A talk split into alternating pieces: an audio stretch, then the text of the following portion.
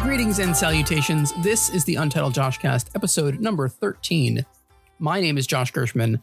I am joined, as always, by my co-host and co-Josh, Josh Hammond. Hey, how's it going, everyone? This is our weekly podcast where we discuss what has been going on in our lives and try to have a little bit of fun while doing it.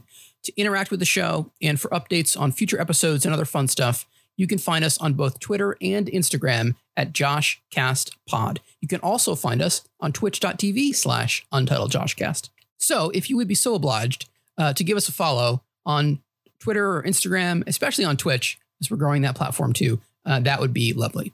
If you want to support the show financially, you can do so at patreon.com slash UntitledJoshCast. Uh, a little bit of housekeeping. Um, I want to touch on, obviously, where we opened the show last week, which was obviously all about the protests and some rioting and violence that has kind of followed in the wake of um, of the murder of George of George Floyd in Minneapolis and everything that happened after that. Um, this past weekend, as we're recording, there was so much activity, uh, so many rallies, so many protests about. Um, I want to I want to just mention one thing in particular. Well, I mean, many things. But did you see in Washington, D C, Uh, what the mayor of D C did on Friday? I, I said D C a lot of times in a row. Are we referring to renaming the street? We are. It's so pretty amazing. It's six, it's, I think it's six, sixteenth Street. It's right across the street from the White House.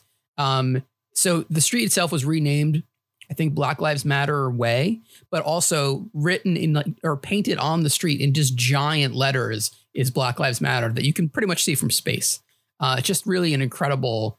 Um, an incredible thing to do, obviously, like trolling levels to infinity, just in terms of the proximity of where she did that, where they had that done in relation to the White House. Um, but it was just, this was like unfolding on Friday while I was working and while I was doing other things. And it was like, wait, did this really happen? So, 'cause someone had like posted a picture of it that was photoshopped. Um, but then I saw video either from her or from someone else on a nearby rooftop that actually like showed everything on the street. It was, it was amazing.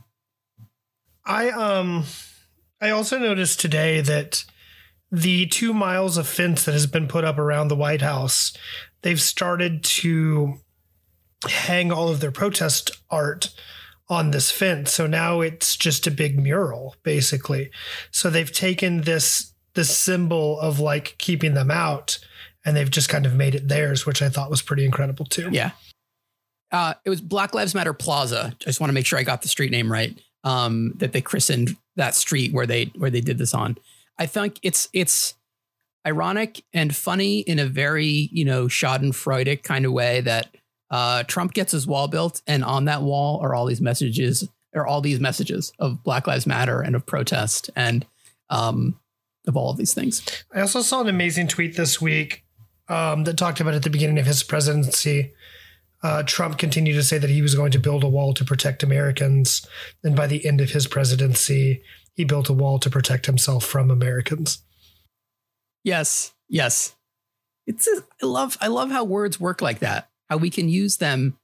Words have power. They do. Even when they need to be used in this way, or especially when they need to be used in this way. It's Speaking of beautiful. Words having power, that is a great segue into this episode. All about novels and all about um, science fiction. Um, actually, before we get into that, I do want to mention, well, I want to mention two other things. The first is we are going to be starting um, a new kind of recurring segment, a new kind of recurring episode theme, which is a movie rewatch theme, where we're going to rewatch um, movies that are either that either have a, a movie and a direct sequel or a, a trilogy of movies, a series, if you will. Um, and we'll come back after we've watched, after we watch them to discuss, to go through pertinent plot points. Um, I don't necessarily want to say that we're going to be ranking X movie series because that's the kind of thing that's been done a lot. I think we'll, we'll do it kind of casually, but I, I wouldn't like Star Wars, for instance. I think I definitely want to do that. I haven't rewatched the entire series in a long time. And I know you you haven't seen some of the films. Yeah. But I don't want to say that, like, oh, we're going to have a Star Wars ranking by the time we're done. I'm not interested in doing that, but I think we will have a lot of like fun discussions about them. Yeah. I th- um, I don't know that we've just, dis- yeah, sorry, go ahead. I just think that that's not something that you and I are into. I think that we're the type of people that from a pop culture standpoint, things are pop culture or they aren't pop culture. I don't necessarily think we have to determine which of the three Indiana Jones films is the best. Like, I don't care. They're all good. Yeah, agreed.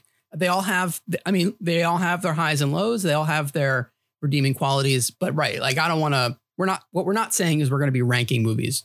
Uh, we are just going to discuss them. And set, like, um, if there is a one-off that we feel that we need to discuss, we'll do that. But I think for the most part, it will be series of movies, two or three or more, so that we can have a, a holistic conversation about all of those things. Yeah, definitely. Um, yeah. The, the other thing I want to recommend is an episode of Star Trek. I know you're shocked. Uh, it's an episode of Star Trek Deep Space Nine. The title of the episode is called Far Beyond the Stars, and it deals with really complex and important topics of race in publishing and in science fiction. And it's certainly like very topical to the discussion that we are literally about to have. Um, the in the episode, there's some stuff that happens. First of all, I should mention that this is season six, episode thirteen of the show, and you don't need to watch the five and a half seasons that precede it. You can if you want. And if you do, let me know, and I will uh, I'll happily guide you, but you don't need to watch them. Um, in this episode, some stuff happens. Uh, Benjamin Sisko, the captain, gets transported. Well, I'll use that term loosely. He ends up like in the fifties in a publishing house that publishes science fiction. And he, as a black man, is dealing with all these issues of race and publishing and science fiction. Um, and it's just, it's one of the best episodes of the series. It's one of the best episodes of Star Trek. And there are people who are wrong that say Star Trek isn't political. And this is like, this is right on the top of the list as to why they are so wrong. Um, okay. Watch that episode, season six, episode thirteen, Far Beyond the Stars. You will not regret it. I mean, you might regret it because then you're going to have to watch seven seasons of Star Trek Deep Space Nine. But again, let me know. I will guide you. I'll hold your hand. It's going to be fun. Um, okay. What we are doing today is discussing our kind of notable science fiction, alternate history, dystopia type novels. Uh, but we specifically brought authors to the table here uh, that were not white men. There are plenty of them that write in this genre. There are plenty celebrated novels. Um, there are one specifically I read last year, which is great. We'll talk about it another time. Several from the year before that I would love to talk about, but today is not the day for that. Um, we wanted to do that for, uh, obviously, again, non-white men, um, to get to, to, to basically have that space, yeah. um, for other authors that really should be talked about. I definitely think it's important that we point out that this is a, our favorites that we've read also, where it's not, again, it's not a ranking. Um, there are things that right. I haven't read that definitely should be on this list. Uh, Station Eleven is a perfect example of that. I'm sure that it would be on my list if I had finished it.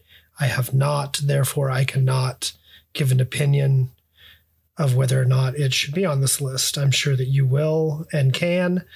Um, I think that it is important that we not do it as a ranking because, like, it's hard to leave some of these books that would be on my list that we're not going to speak about today off. Like, I mean, I'm going to give a title one time. It's impossible for me to leave Fahrenheit off of a list like this, but yeah, there's another conversation for that, and we can have that later. That's totally fine. I do think that this is an important conversation, and I do think that doing the research for this proves exactly why we're having this conversation, because it was a significantly harder list to make than I thought it would be. It was a significantly harder list to research than I thought it would be. And I think that it is about time that the world shift around that and change a little bit. And I think that all of this dates back to a time where you and I sat in a room together and listened to a panel at New York City BookCon pretty much about this exact subject. And I'm going to go ahead and let you talk a little about that, because I know that one of your favorite authors was involved in that. But I think that this idea started with me when I texted you, I don't know, a couple weeks ago about doing this. From that moment, it really stood out to me how important that conversation we sat through was. So that panel was all about speculative fiction, which again is like, that is, that's what I'm into. Um, none of the books that I'm going to talk about are like far future science fiction. Um, speculative fiction, at least for me, what that means to me is current or near future. Um, and like what, my, how my, like if things were changed just a little bit differently, what kinds of things happen. That also, uh, that also includes alternate history. So like there are two, two of the books, two of the books that I'm going to talk about are, are alternate history ish, but I think that also includes it in there. Um, but the peop the, there were three people in the panel. It was mo- well, a moderator, which was Anthony Rapp, um, who you might know either from Rent on Broadway or from Star Trek Discovery, just a lovely human being. But the two people that he was talking to were N K Jemisin uh, and Rebecca Roanhorse, two very popular, very successful authors in their own right. Um, neither of which are white men, which is really important for this conversation, um, to bring in their experiences into their work. Um, I wish I should, I should, I hope somewhere there is a recording of that session, because I just want to watch it again, because to listen to the three of them talk uh, was incredible. And that um, what one of the reasons why BookCon was so special for me is because I, I could listen to writers talk about writing all day. So like I'm kind of probably feeding into that that little bit of ego, or maybe a lot of bit of ego that writers have, that they have something that they feel like that needs to be heard. And I am a vessel for that. I'm ready to hear it all. Um, and when I was there, uh, mo- the majority of this of the panels and sessions that I went to were uh, were put on by people that did not look like me. And that was really important.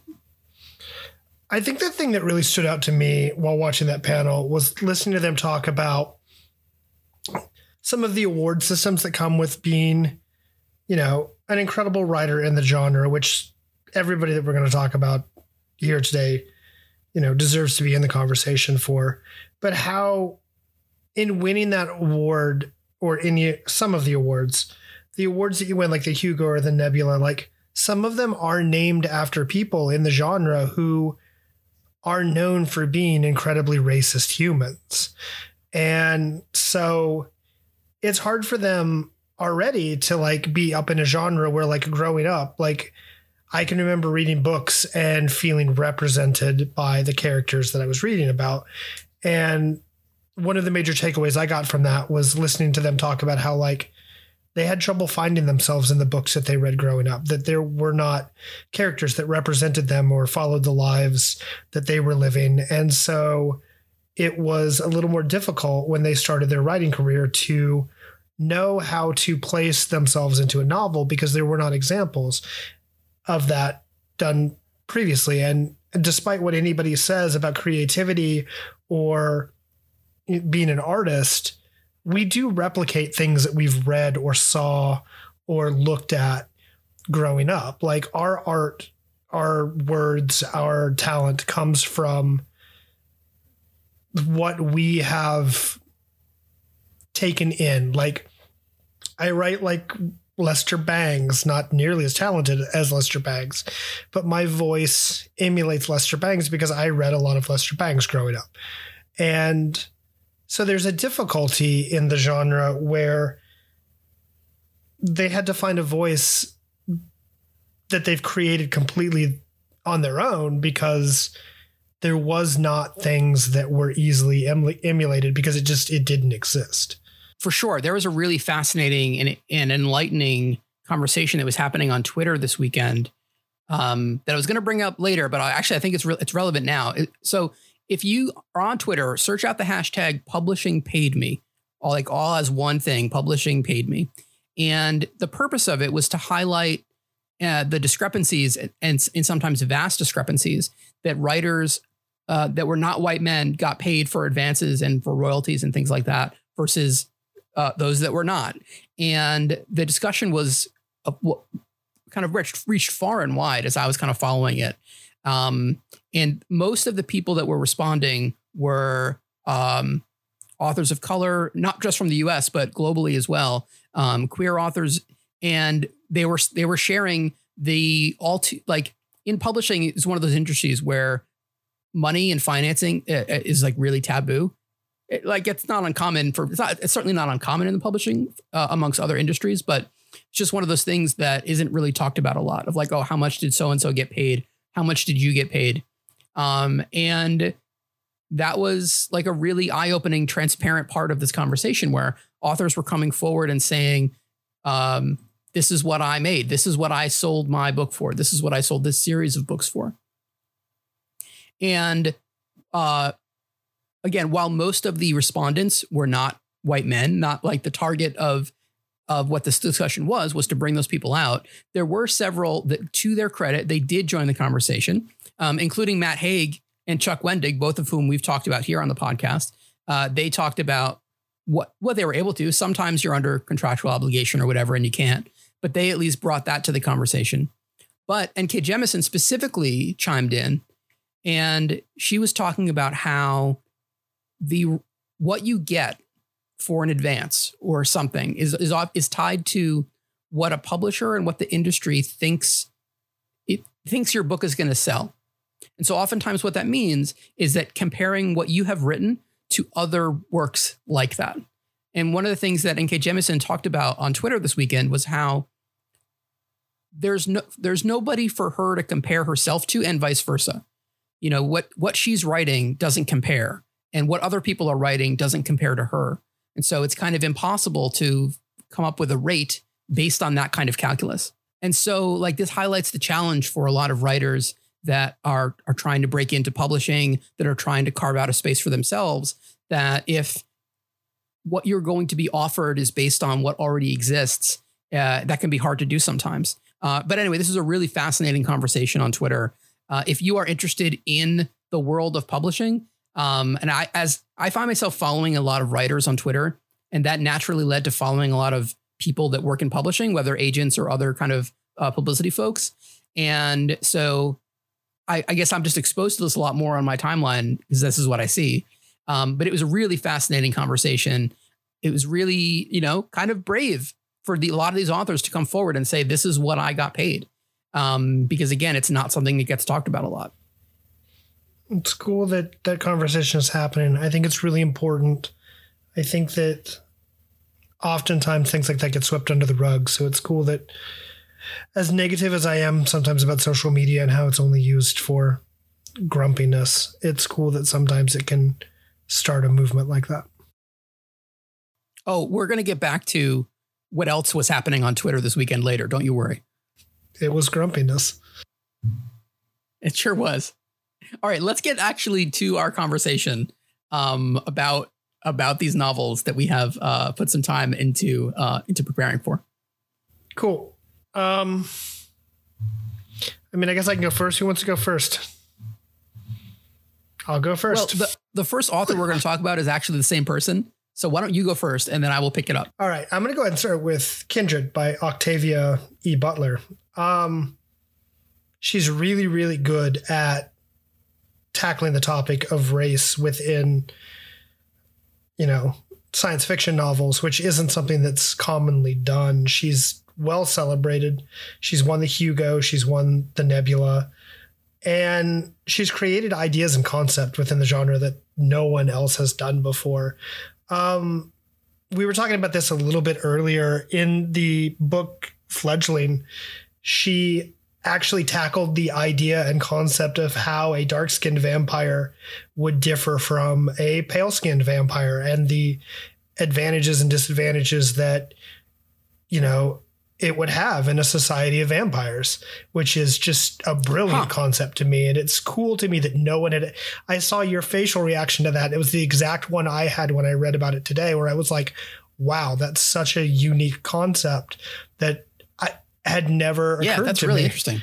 Um, it's extremely powerful. Um, but she also wrote what I believe to be one of the most powerful time travel books of all time called Kindred.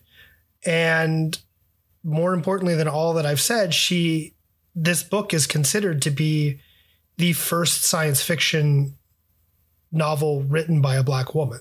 So within the novel, Dana, the lead character, is a twenty-six-year-old Black woman who is celebrating her birthday with her husband in their home in California when she's scooped up quantum leap style and transported back to the South. Uh, she finds herself in a situation where Rufus, who is a plantain owner's son, is drowning um, and is forced with the choice to to save him. Um, it gets her into some hijinks. She's got to, you know, get herself out of some Scooby-Doo situations where, you know, she's met with, you know, a gun in her face by the owner and things like this. I'm trying to my best to do this without any spoilers whatsoever. It's a little bit hard. Um, but the book continues to go on back and forth between present time and past time with interactions between Dana and Rufus. And as they're going through it, it highlights a lot of really important pieces of history that have historically been skipped over in sci-fi and even in time travel type books, that they're just not highlighted. Um, it's extremely important. It is a cornerstone for the genre, being what is considered to be the first, you know, science fiction novel by a Black woman. But to be perfectly honest, everything that Butler writes is pretty amazing, pretty important, and should be read. So my suggestion would be to read the whole catalog, not just this one. For sure. Um, yeah, I haven't read Kindred. And also before I hadn't, the book I want to talk about is Parable of the Sower. Uh, and I hadn't read that before. I read it actually earlier this year. It was one of the few books that I would, did get to kind of before quarantine brain and anxiety brain kind of shut down my desire to read anything, um, which I feel like I'm, ha- I, I, I'm happy to report. I feel like I'm over that. I feel like I've gotten over that hump.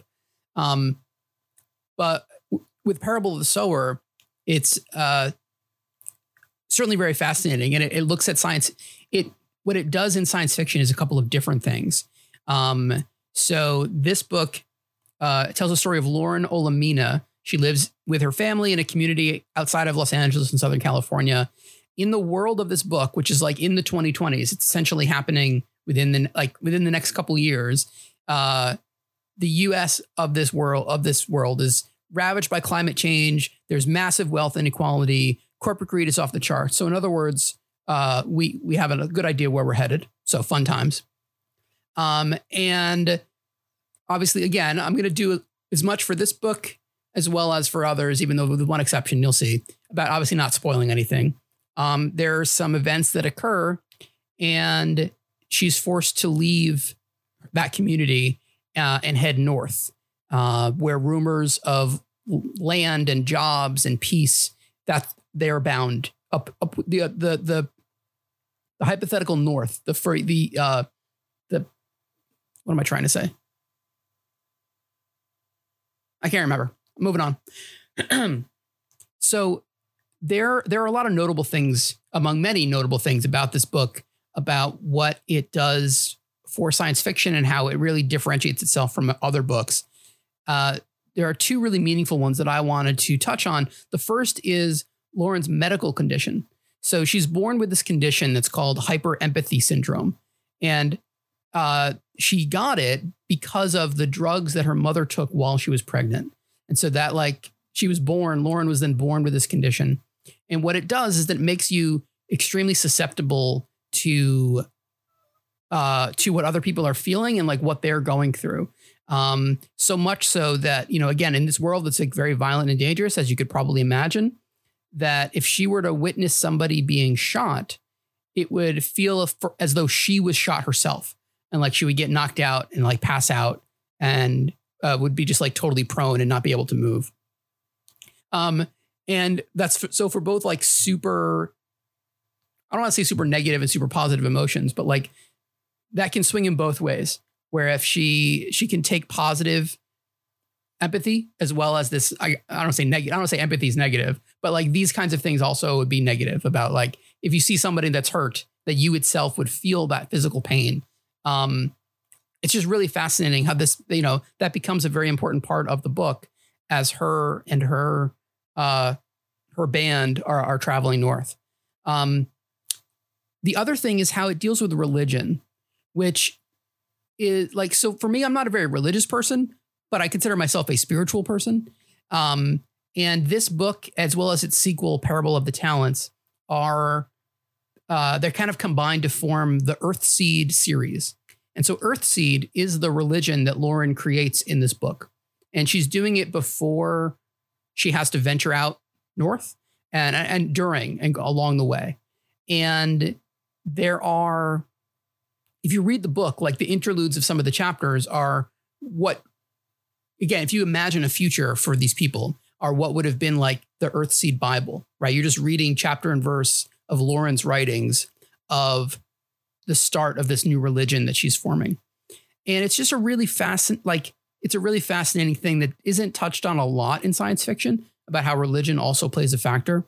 And it's, it's not, it's also not hard to kind of be inspired by it, or at least wasn't, for, it, was, it was very easy for me to fall in with that of, you know, the more I read, the more I read about Lauren and how this trip was going and, Uh, the good times and bad times and uh, the, the struggles that they had, that the these interludes that are, you know, Bible verses, essentially, um, they really add they really add context and color and um, they really flesh out the whole the whole story of what's happening. And it's really interesting. And it's not something that's really done a lot, at least that I haven't read any of in science fiction.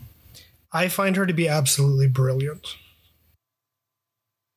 There was a third novel that was planned in the series, the title of which escapes me at the moment, but it was something I was reading about it earlier uh, just to see. I knew there wasn't a third one, but just to see like what had happened. Uh, it was something that she had started and put down and started and put down.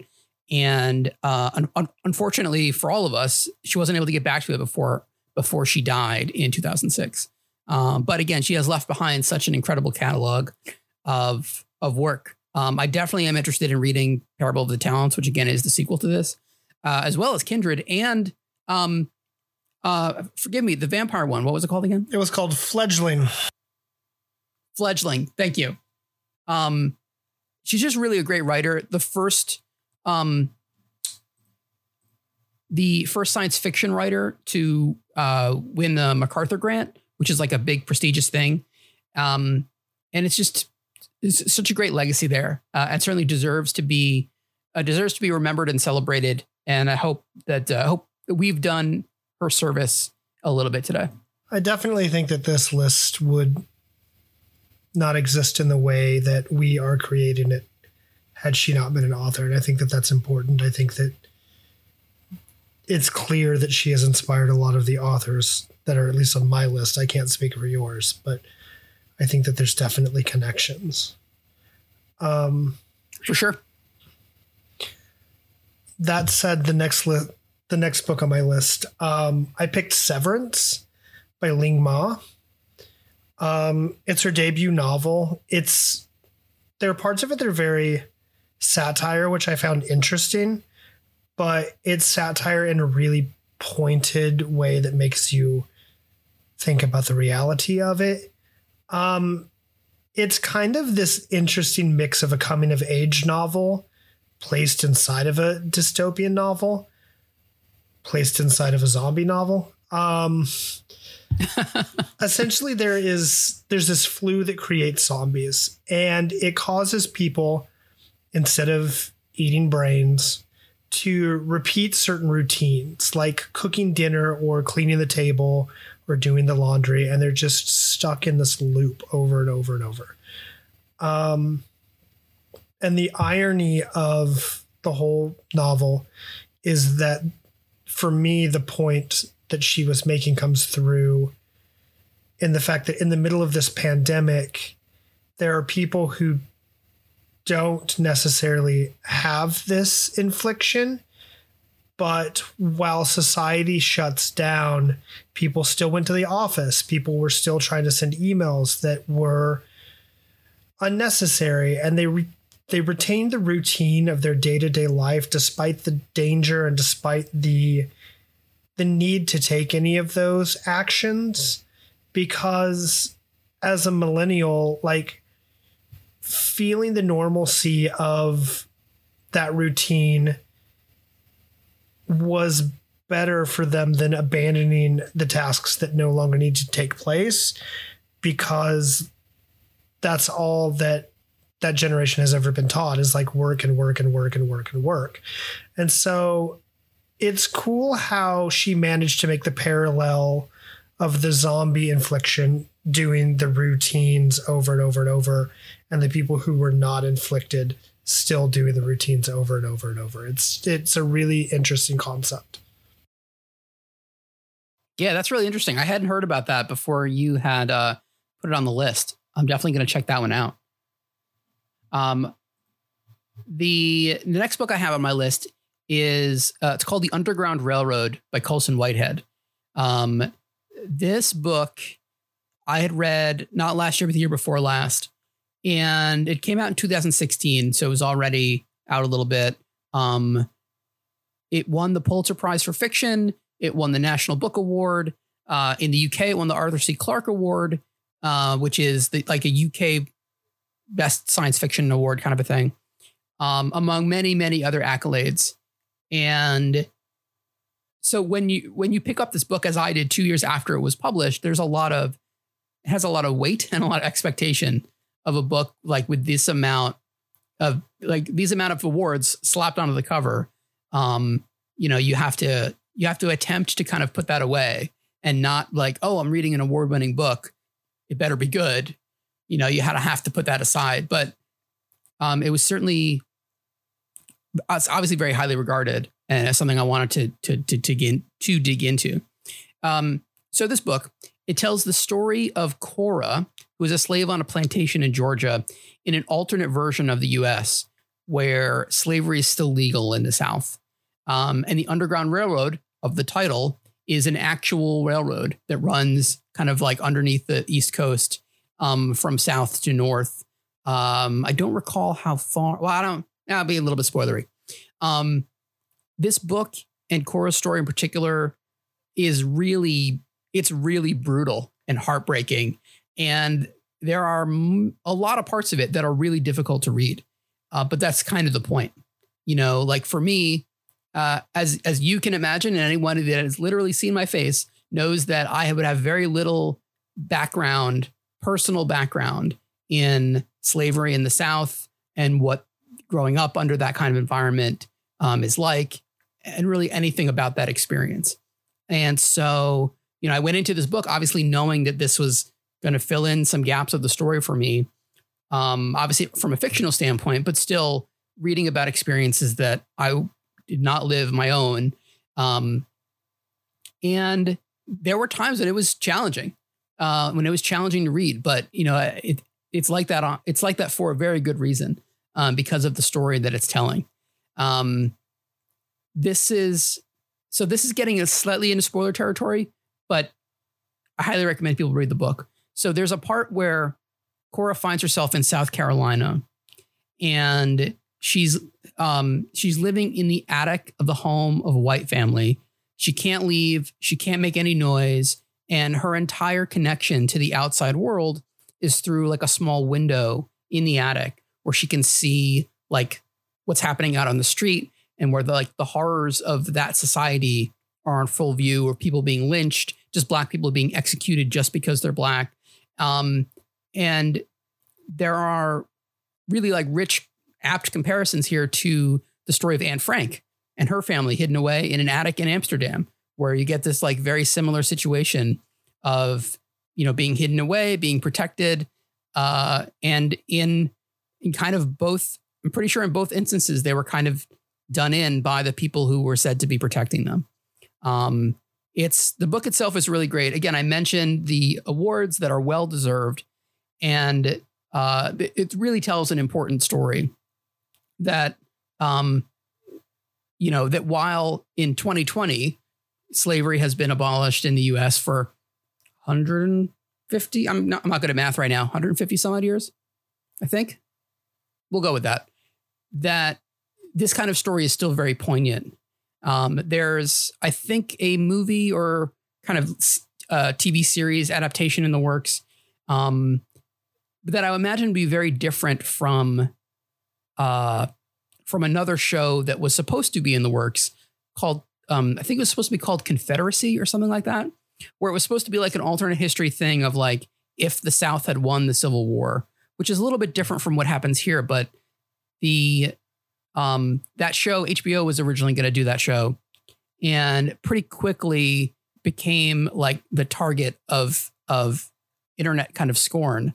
All right, that's a really interesting topic. I missed that H B O was planning to do this series.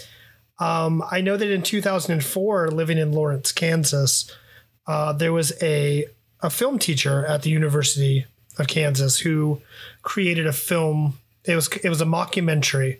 It was called C S A, The Confederate States of America. And it was presented, hmm. uh, in fairness to him, he is a black man. Um, it was created in a way that it it rolled out like a documentary. It rolled out like a Ken Burns movie.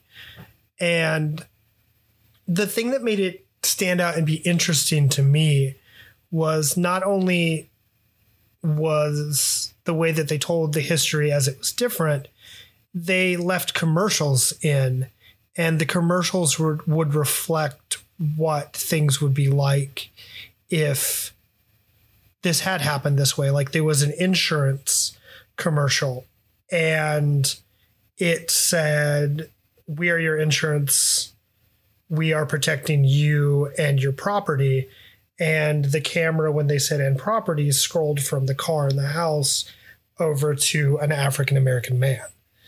And so oh. the way that he presented it was really thoughtful and really interesting. So it's interesting to me that this was even proposed, because in some ways it's already happened. It was going to be, so I, I looked it up because I didn't want to get everything totally wrong. Um, this was happening in twenty seventeen, and it was the showrunners of Game of Thrones, David Benioff and D B Weiss, who were going to be leading the show.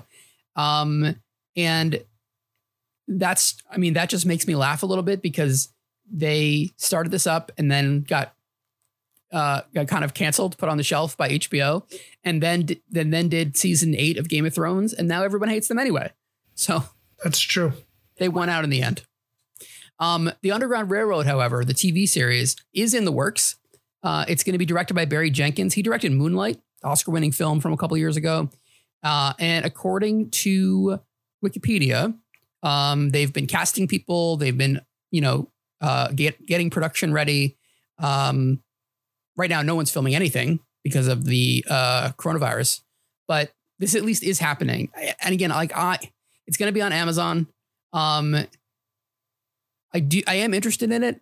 It's going to be difficult to watch, as it's supposed to be. But I think, you know, again, having read the book, um, I definitely am interested to see how they translate that into into a limited series for T V.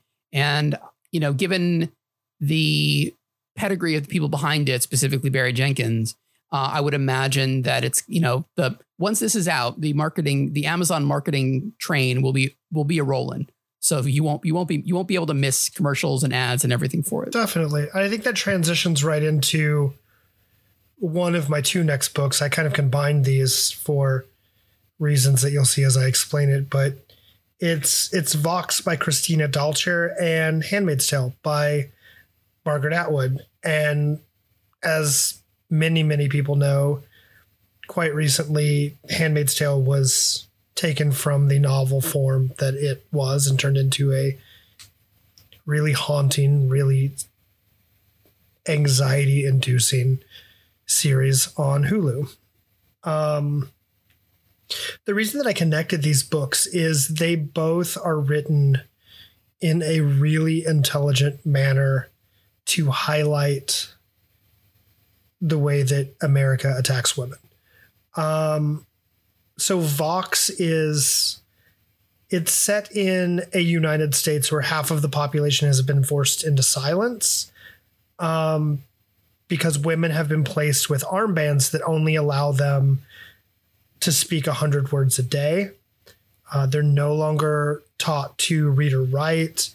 They have been removed from the workplace and, in overwhelming religious belief, put back into the kitchen.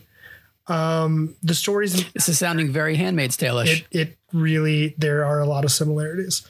Um, the story's main character was Doctor Jean Mc, McKellen, and she spends the whole novel trying to figure out how to get her, her voice back, how to fight for her daughter's voice, and how to fight for women everywhere in terms of, you know, getting back to what they deserve. Um, the novel was compared a lot to Margaret Atwood. It's her debut novel, so to come out and be compared to Margaret Atwood, that's a pretty big ass accomplishment. Like, she's kind of the queen of dystopia. Um, for those who don't know a lot about Handmaid's Tale, I'm not going to spoil it for you because every person who has ever lived should read this book one time. um, it basically tells the con- the story of a country which used to be the United States, and how certain medical changes have impacted the country and how the country shifts when women are viewed more as livestock for breeding than as equal humans to men. Um, both books are extremely powerful. Both are worth reading. I'm not going to talk a lot about this next book, but if you're adding books that are very similar to this, you should also read Red Clocks by Lena Zumas. It's very similar in the fact that the entire book is based on attacks on women and how women overcome this and how they should be respected and the things that we overlook that they bring to the table. It, all three books are beautiful. Well, as beautiful as horrifying dystopian novels that give you nightmares can be. Yes. A very, a very important clarification, but um, an apt one nonetheless. The next book on my list is called Blonde Roots by Bernardine Evaristo. Um, this is actually a book that I've just started to read. Um, and uh, Evaristo is of, uh, of of British and Nigerian descent. Uh, this is also her debut novel, so it kind of dovetails nicely into that. Um, this this novel, it, it asks like a big what if, and that is, what if Africans had enslaved Europeans rather than the other way around? So before you even get into anything in this book, it has a map, and I love maps. Um, Uh, they're always challenging to read. Like, whenever a map is in the beginning of a book, I'm always like, okay, I need to remember this page because I'm going to have to reference this map eighteen hundred times. Uh, and it's no different in this one. So what's really fascinating about this is that the Eastern Hemisphere, it's flipped. So it has Africa and, and potentially the Middle East on the top in the north, and it has Europe on the south. And the idea here is that, um, It, it transposes the experience of the millions upon millions of of, sla- of of people that were stolen from their homes and villages into Africa and enslaved in Europe and in the New World. And it makes them uh, Europeans instead, that are stolen from their homes and villages and enslaved uh, in Africa and in the New World. Um, uh, I think I might have said I think I might have reversed that before, but I think you I think you could probably understand what I was trying to get to. Anyway, this novel in particular, it tells a story of an English woman named Doris, who is taken from her home and enslaved. And um, early, so like the, you get the story of Doris and the people that she's around, the other slaves, and they are all given slave names in the same way that uh, people in Africa were given um, anglicized slave names in either Europe or in the Americas. Um, they are given slave names. And it's... I mean, this book is intended to be a satire, and so you kind of have to read it under that lens, and like everything that you're reading is intended for you to, um, it, it's intended for you to be in on the joke. And like you, if you know anything about history, then like, you know, the joke is that like, this is like, oh, well, what if, what if it was white people that had been enslaved rather than black people? Um, but it, it goes, it goes further than that, at least in the parts that I'm up to so far. Um, so there's early on in the book, The Doris is, te- is like retelling a story from her childhood, and uh, it was her job to kind of go and collect her father after he had been out drinking or something like that. And she goes and finds him, and he's just kind of mellow and like maybe half asleep, like singing a song to himself. And Doris describes the song as like an old folk song or like a church song that's been passed down for generations. And then in the book, Evaristo includes four lines like a like a, some from the song, and it's Scarborough Fair by Simon and Garfunkel. That's amazing. So like I read that, I was just, I it was like, it was funny that, I mean, I'm going to use that term loosely, but it was like Simon and Garfunkel is, is the, is the, you know, the church, the church music, the folk music, the oral tradition music of the slaves in this book. And it's just like such a clever thing of something that, you know, you would never think of. And like what this does, I, at least I hope, among other things, is it allows people to imagine the inverse of that, of like what the very real tens of millions of people who were enslaved, about what what they would have gone through and what traditions they would have left behind and what traditions they would have tried to preserve in the New World and in Europe. Um, you know, I'm I'm really interested to see where the rest of this book goes. Uh, I will definitely report back on it. But that song is the uh, it's the Parsley, Sage, Rosemary and Thyme song for any Simon and Garfunkel fans out there. But I read that line and I'm like, wait a second, I know that song. And I had to look it up to confirm that I was I was like, man, that's very it's very smart, very, very smart. It's extremely creative. It's very, very insightful. And it's a great tool to make people just think. And that's something that I've always loved about sci-fi and dystopia. There's always like an underlined humor to it that you have to really be paying attention to catch. But when you catch it, you're yeah. like, this is super clever. It's, you know, it's nerd clever, but it's clever. Um, I don't know which direction to go with this because your book was so good and there's no way for me to tie it in. I'm going to be brief with this one. I have two more. Um, Okay. I couldn't I couldn't make this list without putting the Hunger Games series on here. I I love that series. I think it's important. I think it's as important literally right now as it's ever been. Um, because the entire series is about highlighting what can happen if a government has too much control of its people. And I think that the fight to the death in the arena is there to show power that government can have over people. I think that the way that the rich are celebrating the death of these poor kids is definitely an amazing way to depict the wedge between the rich and the poor. And I think the entire way that the narrative builds up to the resistance and the freedoms that people deserve is extremely strong. They do a great job with Katniss of making her learn something about herself and making her learn to trust people, which is great. And I really like the story between, you know, her and PETA. I think that it's a, it's a really good, well-created character arc between two people. Um, I have not read the new one that just came out. I wanted to give the three books a reread first. I'm very close to being done with Mockingjay, and then I'm going to move into the new book, which we're not going to talk about today. We'll save that for later. But I do think that this series deserves to be on this list. It's very good. Yeah, I, I have not. I have not read any of the Hunger Games books, or have seen any of the movies for that matter. Uh, but they're certainly on my list to do. Uh, they're certainly on my list. There's a lot of books in the world. There are a lot of books in the world. Speaking of which, I'm about to give you three more to read. I bet you didn't see that coming. Do it. And I did. I did uh, see that la- coming. the last, the last, uh, my last section here for this, for this discussion is a trilogy of books. It's called the Sentinel trilogy. That's Sentinel with a C, not with an S, not the bad guys from the X-Men, C E N T E N A L, Sentinel trilogy, uh, by a woman named Malka Older.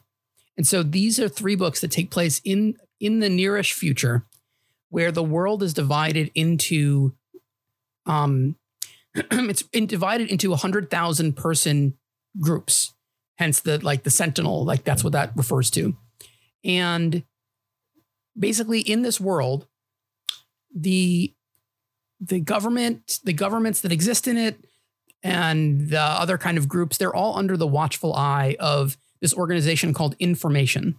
So it, Information is essentially like Google and Facebook and Twitter combined and then multiplied by a hundred. So it's like this all-knowing, all-seeing uh, entity, for better or worse. Um, there are a lot of ways in which, like, you can already imagine how that would be bad, this kind of ever-present surveillance state. Um, the what these books focus on is the the structure of this world. And so in every ten years, there are global elections where every sentinel, every group of one hundred thousand people votes on who they want to, like, lead, who they want as their leader. Um, and in s- some of them are governments that used to resemble the old ways. Some of them are corporations. Like in this world, Philip Morris, the cigarette company, oh, like they are in charge of a whole bunch of sentinels. And what they offer is, um, I can't remember what they offer, but it's something like, Uh, there, there are benefits and drawbacks to like all these different corporations or all these governments that are vying for um, that are vying for power in this world. And so the first book deals with the next election that's in line, and where we pick up the story, it's the third one of these global elections. So it's not like the system has been around forever. And that's also kind of the point, that Information as this global entity is only been exist is only existed for twenty some odd years. in the in the world of this book. Um, so there's definitely a lot of skepticism to it. The second book deals with what are um, countries that are called null states. So while most of the world has adopted this sentinel system, there are still plenty of holdout areas like Switzerland. Switzerland is uh, will be neutral to the end, and they are just as neutral in the world of this book. So like there's a part in the second book which takes place in on the European continent, and there's like very serious borders between null states and between sentinel states. And it's really very fascinating. Um, the third book deals with more, more of like information on a bigger picture, a bigger scale, like what the role of this kind of organization is in this new world order. Cause like in the beginning, every, like, it's like, oh, this is great. We have news and social media and information, lowercase I information, at our fingertips. And then like you kind of see over time how that evolves and how this ever-present surveillance state becomes something very different, and about how like the powers that be in charge of information, capital I information, are doing things to like manipulate the system, pull the levers and turn the wheels and do all these kinds of underhanded things for their own benefit. Uh, it's a really, it's a really fascinating trilogy of books. I read them all last year. Um, which was great for me because I could read them all. Uh, I didn't read them consecu- like in a row, but spaced out throughout the course of the year. Uh, I really want to read them again just because like the tech of that world is really fascinating. And I just love reading about near future tech. Uh, but I need to, I need to like give it a little bit of time to breathe so I can forget everything that happened and then come back to them and start over. Uh, the first, the first book is called Infomocracy. The second book is called Null States. And the third book is called State Tectonics. But if you look up Malka Older, O L D E R, you will find them. I highly, highly recommend them. Um, there's really fascinating, really well done. Uh, the Older herself has a background in like humanitarian aid, and that's a very ever, ever-present theme throughout the book. And so it's not just that the books are super smart and well-informed, but the writer is super smart and well-informed. And it re- like it really shows, it really shines through. Highly recommended. Definitely going to read them. Those sound amazing. Um, my final book on the list is Blindness. Uh, it's by Jose Saramago, um, who is a brilliant writer. He's Nobel Prize award-winning writer. Um, this book specifically stands out to me in the stuff that I've read by him because it's kind of hopeful in a book that doesn't have a lot of hope, which is very interesting. Um, So trying to explain this without spoilers, basically there's a there's an unexplained mass epidemic that creates blindness. It's kind of like a, a milky whiteness. You don't go blind in the traditional sense that you would believe, where you just see nothing. You just see like white. Um, but because of this, since many, many, many people are affected by it, like society kind of breaks down in a way. Um, there's like a lengthy quarantine that comes from it. Um, there's food short. A quarantine. I wouldn't know anything yeah, about no, that. It's not even a thing that is real. Um, there's a food shortage anxiety uh, because of issues with deliveries, because they're shorthanded. Hmm. There's a lack of organization okay. from the government. Um, there's lack of sensitivity from the government and the military. And then deaths begin to happen because of things like, you know, lack of medical supplies that are being delivered and things like this. Um, the thing that really stood out to me, though, is there's this group of people that work together, and the story really shows how humanity can work together to solve problems during things like this. And that as things become rowdy and things become shitty, um, there are people that rise up to help rather than come together to burn down society. And it really stands out to me. It makes me remember this quote that Mister Rogers always had, that his mom used to tell him about when you're, I'm not going to be able to nail the exact quote, but during times of fear, look for the helpers is essentially the quote. Mm-hmm. Um, and this book kind of reminded me of that, that even in the worst times, there are good people who contribute to good things during bad times. And I, I've really always loved that about this book. He also writes beautifully. His language is, is, is stunning. I'm definitely gonna have to pick that one up. It sounds like, in the way in which you were describing the, the blindness, it, it's, it was like sounding very Stephen King-ish for me. Um, but that's probably on purpose. Possibly. I love Stephen King. Just in like his kind of style, you know? Yeah, I will I will fight to the death for Stephen King. I love Stephen King. He's great. He also um, uh, just seems to be like a, just a great human being. He seems like a cool guy. Hat is off to him. Um, somebody on, on recently on Twitter was trying to pick a fight with him for being uh, like a Hollywood elite. And he's like, dude, I live in Maine. What are you talking about? He, oh, I love Stephen King. Follow, follow Stephen King on yes, Twitter. He's a great follow. He's very funny. Okay. Um, actually, Twitter is the perfect segue into the next, the next thing I wanted to talk about as we wind down this episode. So Twitter is, tw- Twitter contains multitudes. It is both amazing and just a dumpster fire, really most of the times within the same thread. And God only knows what we, where we would be as a society without Twitter right now. Um, but without it, we certainly wouldn't have had this exchange that happened over the weekend, which has to do with J K. Rowling. If you've been living under a rock, J K. Rowling is the creator of the Harry Potter series, um, the most successful children's author in the history of the world. Uh, that's J K. Rowling. You probably already know that, but it's worth repeating it. It bears repeating just for the sake of what happened. So she once again inserted herself into a conversation that was not about her to again demean and devalue transgender lives and anybody who identifies as transgender. And this this just continues to be just such a disappointing saga. Uh, and just, uh, do you know um, Jamila Jamil? She's the actress on The Good Place uh, and many other things. But I saw her post something like that uh, to J K. Rowling is a verb, and it means uh, to continue to like to actively destroy your legacy is to J K. Rowling yourself. And that's just a perfect it's just a perfect metaphor for that. In this. Oh, God. OK.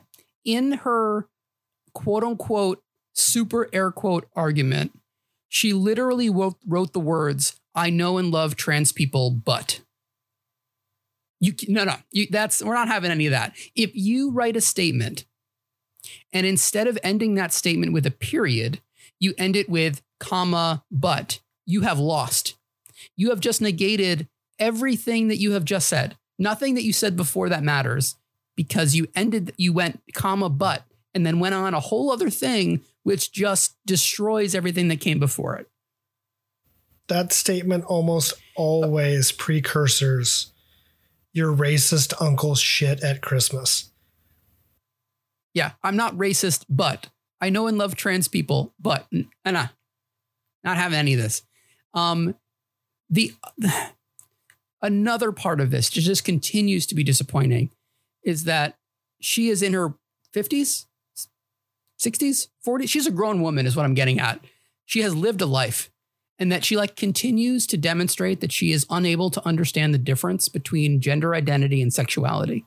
That was another thing that she conflated the two on purpose and really pushing like false and harmful narratives um, in in these tweets over the weekend. Uh, let me put this as clearly as I can. Whatever your gender identity is, whatever your sexuality is, neither of which, by the way, is limited to a binary choice. Both exist on a wide spectrum. You exist and are valid, and no one at all has the authority to tell you otherwise, not even the most successful children's author in the world, period. I don't know that I could have said that any better. You nailed that. I mean, I have some thoughts on this. I, we were talking about it last night, and I'll just quickly reiterate it. It's disappointing. It's, it's disappointing that the person that created this series that... in my lifetime, I've never seen a series, a fictional creation affect more people for good, affect more people to be okay with who they are, affect more people to push themselves, to be weird, to be different, to be poor, to be comfortable being the kid that lived underneath the staircase and believed that they could go on to be something great. It's disappointing that this person can be such a dickhole. Like y- you've, you've spent seven novels, not small novels, like novels that you look at and you go, holy shit, how am I going to read this gigantic book? Pushing the idea that it's okay to be the weird girl like Luna and to be from the humble upbringing that Harry dealt with, to be Hagrid. And like, you've told kids their whole life just to believe in themselves and to be themselves. And now you're like adding an asterisk to that shit. Like, it's ridiculous. And it's, it's, it's pulling a J K. Rowling. I spent some time today um, revisiting this uh, and just to kind of see where the, where the conversation was going. You know, there are no shortage of people, uh, uh, verified people, you know, people that have a people that have a following and that have a voice and that use that voice for good. Unlike J K. Rowling, responding to this and putting their two cents in.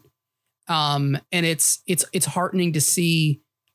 It's heartening to see people coming to the defense of, of the right side of history, especially in this way where, again, prior to a couple of years ago where J K. Rowling starts to like retcon things in Harry Potter every other day and starts to add in things um, that I, none of this really came up, at least that I recall, maybe something somewhere, but certainly not in as public a forum as Twitter and in the way it's come up uh, in these latest instances.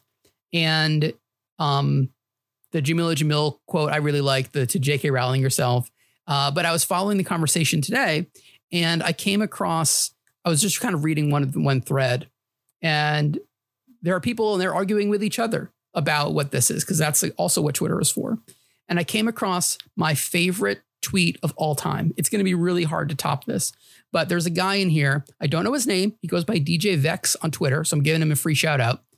And he was arguing back and forth with somebody and some guy made just the dumbest point ever. And his response was, this dude is trying to be a pizza cutter, all edge and no point.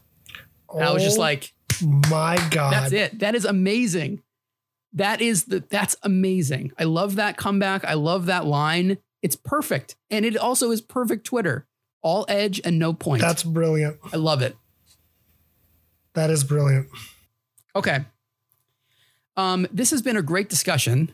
Um, I hope that you out there in podcast land uh, read the books that we have mentioned. I am certainly going to add more books to my ever-growing reading list, which is also part of the fun of this.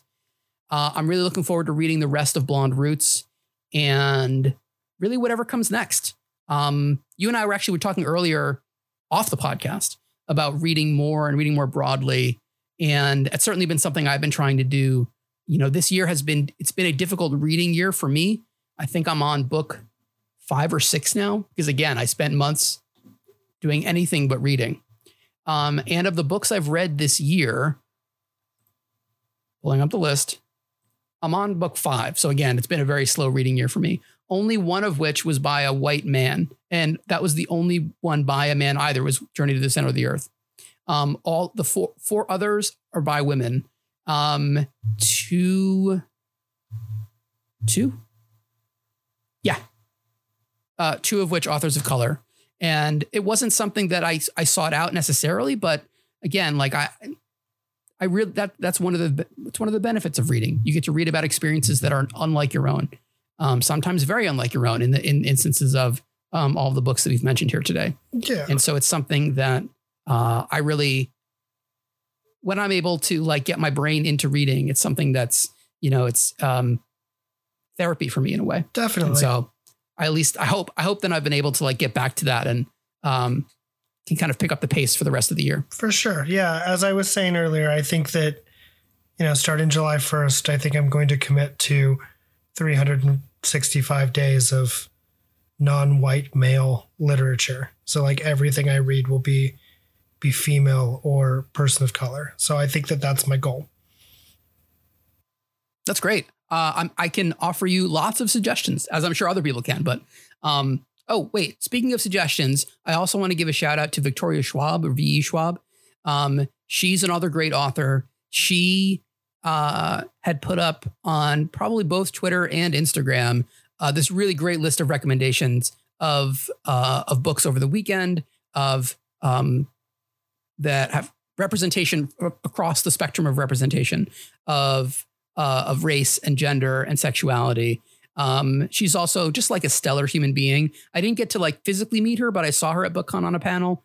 Um, just delightful, and uh, I highly recommend you go go check her out. Um, she has like a whole catalog of books that are all, all of them are on my list. I just have not read any of them. Uh, okay. This has been a great discussion. I hope that you out there in podcast land have taken some recommendations from us. If you have any recommendations for us, certainly let us know. Tweet at us, uh, leave us comments on Twitter or Instagram at JoshCastPod. Um, that would be lovely. If you have enjoyed this show, uh, we would love it if you would leave us a nice rating or review on Apple Podcasts and or a follow on Spotify, Google Podcasts, iHeartRadio, wherever you happen to listen. Those things would really help us out. If you want to support the show financially, you can do so at patreon.com slash untitledjoshcast. To follow the show, again, you can do so on Twitter or Instagram at both JoshCastPod, and you can find us on Twitch at twitch.tv slash untitledjoshcast. This show is written and hosted by me, Josh Gershman, and Josh Hammond. It is edited by me, and it is produced by Ryland James. The podcast's intro music is Gemini by Alki, and the podcast's outro music is Cautious by Amorosa.